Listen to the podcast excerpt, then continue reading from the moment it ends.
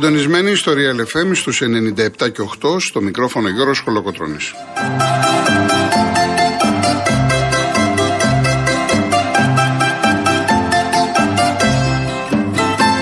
Τηλέφωνο επικοινωνίας 211-200-8200. Επαναλαμβάνω 211-200-8200. Σήμερα στο τηλεφωνικό κέντρο βρίσκεται η κυρία Ιωάννα Φιλιππή. Στη ρύθμιση του ήχου ο κύριος Γιάννης Καραγευρέκης.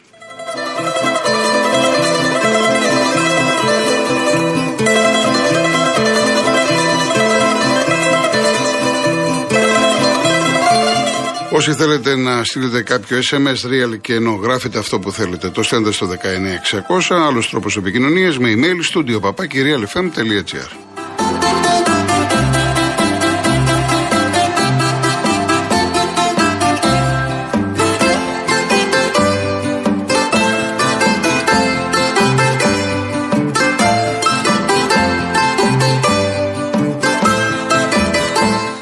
Κυρίες Δεσποινίδες και κύριοι, καλό σας μεσημέρι. Είναι η επόμενη μέρα της εθνικής μας ομάδας που κέρδισε χθες τη Βόρεια Ιρλανδία με 3-1. Τερμάτισε πρώτη στο όμιλό της στο Nations League και πήρε την άνοδο για την ε, δεύτερη κατηγορία. Είναι πάρα πολύ σημαντικό όχι το αποτέλεσμα, αλλά η συνολική εικόνα και η βαθμολογική θέση της εθνικής μας ενδεχομένως να τη βρούμε μπροστά. Και αμέσως εξηγούμε. Στις 9 Οκτωβρίου είναι η κλήρωση των προκριματικών του Euro του 2024 που θα γίνει στην ε, Γερμανία. Θα σας πω πώς, ε, πώς είναι οι όμιλοι. Αλλά σε περίπτωση που δεν τα καταφέρουμε, καταρχάς για τη Γερμανία είναι 10 όμιλοι και περνάνε οι δύο πρώτοι. Δεν είναι όπως παγκόσμιο κύπελο. Στο γύρο περνάνε οι δύο πρώτοι. 10 όμιλοι επί 2 είναι 2, 10, 20. Η διοργανώτρια Γερμανία 21 και 3 θέσεις από το Nations League. Συνολικά 24 ομάδες σε δύο χρόνια στα γήπεδα της Γερμανίας. Άρα λοιπόν, εάν η εθνική μας για τον ΑΒ ψη λόγο δεν καταφέρει να περάσει στην ε, τελική φάση, που τελευταία φορά ήταν το Μουντιάλ της Βραζιλίας το 2014, έχουμε ακόμα μια σημαντική ευκαιρία από το Nations Link. Όπως είναι τώρα τα πράγματα, θα γίνουν αγώνες μπαράζ. Εμείς θα παίξουμε με τους Τούρκους, 21 Μαρτίου βάσει βαθμολογίας θα παίξουμε στην Ελλάδα σε αγώνα νοκάουτ. Και το άλλο παιχνίδι θα είναι ανάμεσα στη Γεωργία και το Καζακστάν. Οι ομάδες που πήραν από την τρίτη κατηγορία την πρώτη θέση. Οι δύο νικητές θα γίνει στον τελικό, ας υποθέσουμε ότι είναι η Ελλάδα-Γεωργία. Ο τελικός θα γίνει 26 του μηνός, σε έδρα που θα γίνει κλήρωση, η ομάδα που θα επικρατήσει θα πάει στη Γερμανία. Δηλαδή, το κάνω πενινταράκια απλά, εάν δεν καταφέρουμε να περάσουμε στη Γερμανία, έχουμε δύο τελικούς, ένα ημιτελικό και έναν τελικό, δύο προσπάθειες για να παίξουμε στη Γερμανία. Τώρα, σε περίπτωση που οι Τούρκοι έχουν προκριθεί με, στα τελικά της Γερμανίας μέσα από την κανονική διαδικασία, μέσα από τα προκριματικά, αμέσως μετά είναι η επιλαχούσα ομάδα, δηλαδή το Λουξεμβούργο. Θα γίνει ο ημιτελικός θα είναι Ελλάδα-Λουξεμβούργο. Εάν τώρα η χώρα μας που όλοι το ευχόμαστε να έχει περάσει στα τελικά της Γερμανίας μέσω των προγραμματικών ακολουθεί ο, αμο, ο αμέσως επόμενος στη βαθμολογία που είναι το Κόσοβο. Θα είναι Κόσοβο-Τουρκία ή Κόσοβο-Λουξεμβούργο. Οι ημιτελικοί θα γίνουν το Μάρτιο του 24. 21 Μαρτίου του 24 ο, πρώτο, ο ημιτελικός και 26 Μαρτίου ο τελικός.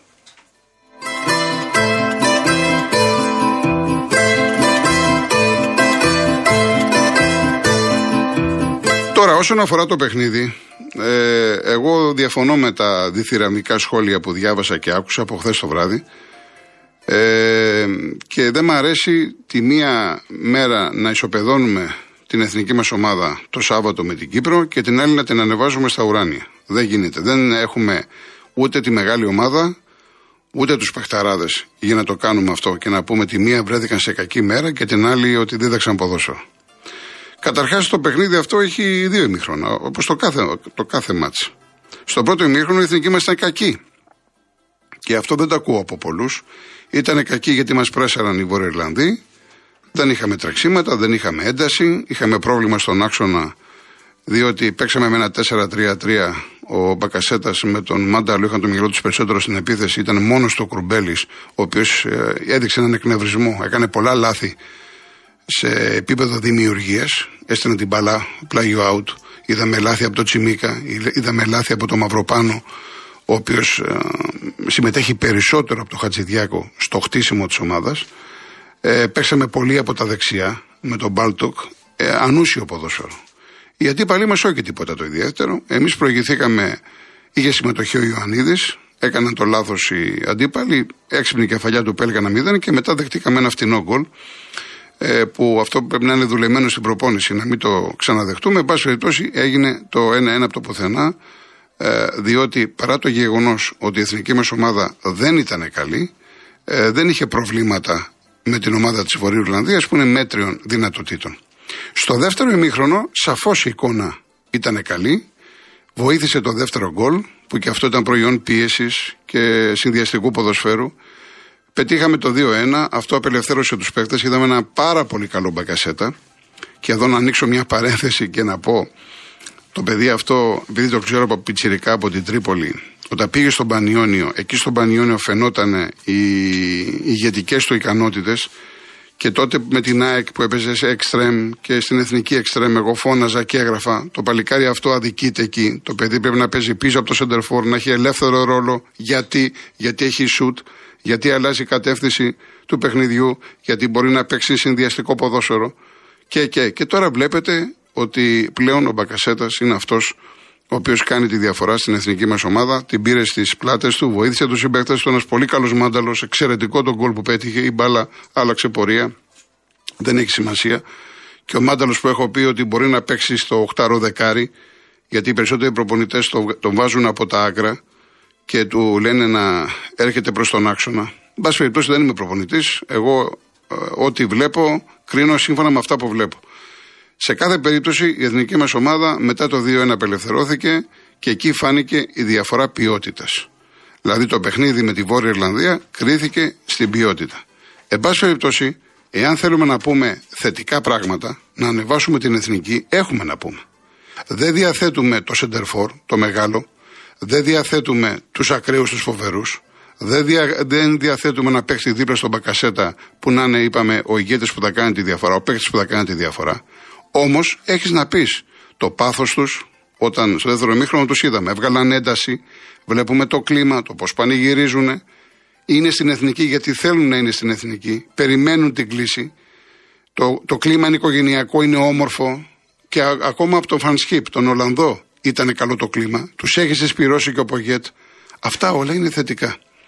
Και εν πάση περιπτώσει, να ξέρουμε το εξής. Πλέον το, όπως είναι το ποδόσφαιρο, οι εθνικές ομάδες, οι διαφορές έχουν μικρύνει. Ε, όλα είναι ανοιχτά.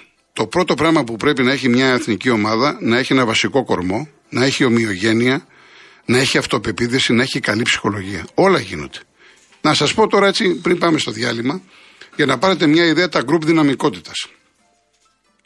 Στο πρώτο, Δανία, Πορτογαλία, Βέλγιο, Ουγγαρία, Ελβετία, Πολωνία και οι ομάδες του Final Four του Nations, Ολλανδία, Κροατία, Ισπανία, Ιταλία.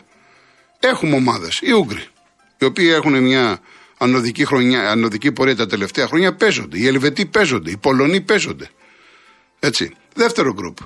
Γαλλία, Αυστρία, Τσεχία, Αγγλία, Ουαλία, Ισραήλ, Βοσνία, Σερβία, Σκοτία, Φιλανδία. Δεν παίζονται οι Σκοτσέζοι, οι Φιλανδοί, οι Αυστριακοί, οι Τσέχοι, το Ισραήλ, η Βοσνία που την ξέρουμε και μας ξέρουν. Δεν είμαστε καταδικασμένοι. Τρίτο γκρουπ. Ουκρανία, Ισλανδία, Νορβηγία, Σλοβενία, Ιρλανδία, Αλβανία, Μαυροβούνιο, Ρουμανία, Σουηδία, Αρμενία. Προσωπικά δεν έχω πρόβλημα με καμία. Το τέταρτο γκρουπ είναι το δικό μας. Είμαστε με Γεωργία, Τουρκία, Καζακστάν, Λουξεμβούργο, Αζερβαϊτζάν, Κόσοβο, Βουλγαρία, Φερόη και Βόρεια Μακεδονία. Στο πέμπτο, Σλοβακία, Βόρεια Ιρλανδία, Κύπρος, Λευκορωσία, Λιθουανία, Γιβραλτάρ, Εστονία, Λετωνία, Μολδαβία, Μάλτα. Και στο έκτο, Ανδόρα, Σαν Μαρίνο, Λίχτεστάιν.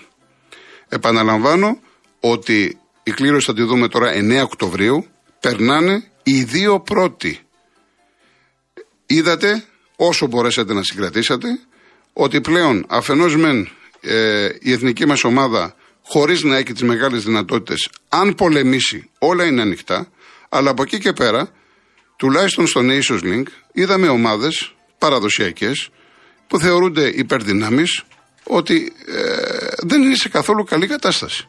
Και μην μου πει κανείς ότι ε, το, ε, το έχουν πάρει αψήφιστα το Nations League. Καθόλου αψήφιστα δεν το έχουν πάρει. Σε ίσα που οι προπονητές τα έχουν ανάγκη αυτά τα παιχνίδια. Είναι και το ράκι λίστη UEFA. Δεν είναι όπως παλιά στα φιλικά μάτς. Είδατε τη Γαλλία, είδατε την Αγγλία. Η Αγγλία υποβιβάστηκε στη δεύτερη κατηγορία. Υπάρχει πρόβλημα με το Southgate. Χθες ο Σάντος την, την πάτησε στο τέλος από τους Ισπανούς. Φωνάζουν οι Πορτογάλοι για τον Ρονάλντο κλπ. Γενικά όλες οι ομάδες έχουν τα πάνω τους και τα κάτω τους. Όπως βλέπουμε μια Ουγγαρία έχει ανέβει. Βλέπουμε τη Δανία έχει ανέβει. Άρα λοιπόν θέλω, θέλω να καταλήξω για την εθνική ομάδα ότι δεν περιμένουμε να δούμε τη σπουδαία μπάλα. Δεν μπορούμε σύμφωνα με το υλικό που έχουμε. Τουλάχιστον όμως τα παιδιά αυτό που πρέπει να κάνουν με τον προπονητή τους να παίζουν αυτό που μπορούν. Να τα δίνουν όλα. Και δεν ξέρεις πώς έχονται τα πράγματα. Περίμενε κανένας πέντες στα νίκες στα έξι παιχνίδια; Α μην ε, λέμε τώρα, μην πω τη λέξη, κανείς δεν το περίμενε. Και όμως η εθνική ομάδα ανταποκρίθηκε. Έχασε από την Κύπρο, έφαγε ένα γκολ. Άρα λοιπόν αυτό σημαίνει ότι υπάρχουν ομάδες που είσαι καλύτερος, υπάρχουν ομάδες που είναι στα μέτρα σου και υπάρχουν ομάδες καλύτερες, αλλά παίζονται. Αυτό είναι που πρέπει να κρατήσουμε. Ομάδες που παίζονται. Και αυτή τη στιγμή η ψυχολογία και του προπονητή και των παιδιών είναι στα ύψη. Θα περιμένουμε λοιπόν την κλήρωση 9 Οκτωβρίου και τότε θα πούμε πολλά περισσότερα. Πάμε στο πρώτο διαφημιστικό και επιστρέφουμε.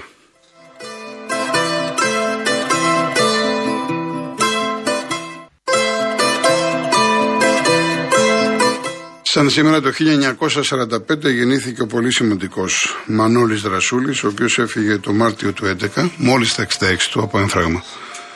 Σπουδαίος τυχουργός, τον είχα γνωρίσει, του είχαμε κάνει και συνέντευξη στον Φίλαθλο. Σπουδαίος άνθρωπος, πραγματικά. Στη μνήμη του θα ακούσουμε ένα από τα αγαπημένα τραγούδια πολλών από εμάς, το Αχελάδα, με φυσικά τον Νικό Παπαζούλου. Το να πούμε τη μουσική την έχει γράψει η Βάσο Λαγέννη.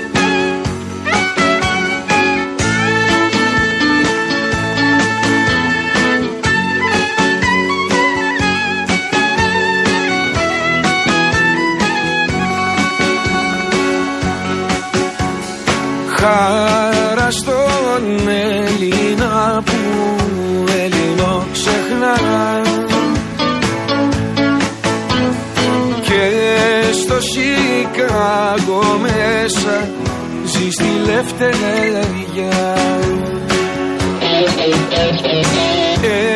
Εκείνος που δεν ξέρει και δεν αγαπά σαν πως θες κι εσύ καημένη. Και στην Αθήνα μέσα ζεις στην ξενιτιά Αχ Ελλάδα σ' αγαπώ και βαθιά σε ευχαριστώ γιατί με έμαθες και ξέρω να ανασένω που βρεθώ να πεθαίνω που πατώ και να μην σε υποφέρω. Αχ Ελλάδα θα στο πω πριν λαλήσεις πετεινό Δεκατρεις φορές μ' αρνιέσαι Με κβιάζεις μου κολλάς Σαν τον όθο με πετάς Μα κι απάνω μου κρεμιέσαι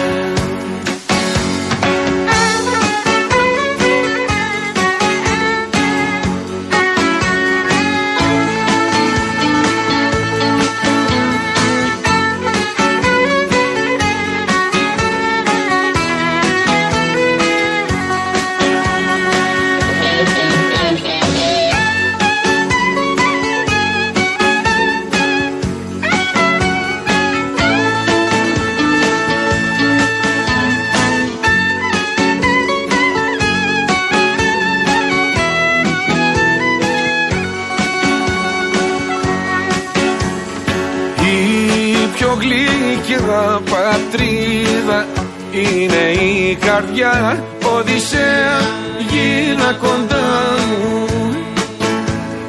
Που τα για χώματα της πόνος και χαρά Καθένας είναι ένας που σύνορο πονάς εγώ είμαι ένας κανένας που σας έριανα. Αχ Ελλάδα σ' αγαπώ και βαθιά σε ευχαριστώ γιατί με έμαθες και ξέρω να ανασένω που βρεθώ Να πεθαίνω που πατώ Και να μην σε υποφέρω. Αχ Ελλάδα θα στο πω. Πριν λαλήσεις πετεινό Δεκατρεις φορές μ' αρνιέσαι με κβιάζεις μου κολλάς Σαν τον όθο με πετάς. Μα κι απάνω μου κρεμιέσαι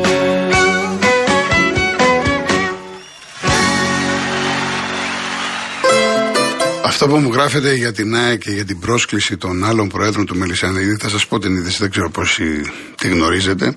Βλέπω εδώ Μιχάλης, η κυρία Χρυσούλα από τη Λέρο, ο Νίκος από το Ζωγράφου, ο Στέφανος από τη Φιλαδέλφια. Εντάξει, εντάξει. Η είδηση λοιπόν είναι ότι ο Μελισανίδης κάλεσε όλους τους προέδρους της Super League να παρευρεθούν στα εγγένεια την ε, Παρασκευή. Είναι sold out, τα εισιτήρια έφυγαν, 31.100 άτομα είναι η χωρητικότητα. Θα είναι βέβαια και πολλοί άνθρωποι μέσα στον αγωνιστικό χώρο, γιατί υπάρχει ένα πλούσιο καλλιτεχνικό πρόγραμμα. Ε, το δίνει και 3. Νομίζω η σύνδεση θα γίνει 8.30 ώρα το βράδυ. Έτσι. Όσοι δεν πάτε θα να το παρακολουθήσετε. Σε ανύποπτο χρόνο, το καλοκαίρι, όχι τώρα, είχα πει ότι για μένα, επειδή είναι πολύ μεγάλο γεγονός για το ποδόσφαιρό μας, ε, θα πρέπει να κληθούν οι πάντες από τον Πρωθυπουργό, από την κυβέρνηση, από τα κόμματα, μέχρι τους προέδρους κλπ. Γιατί είναι πολύ μεγάλο γεγονός. Και έτσι πρέπει να το βλέπουμε. Εμένα δεν μ' αρέσει η τοξικότητα. Και το ξέρετε και το λέω σε καθημερινή βάση.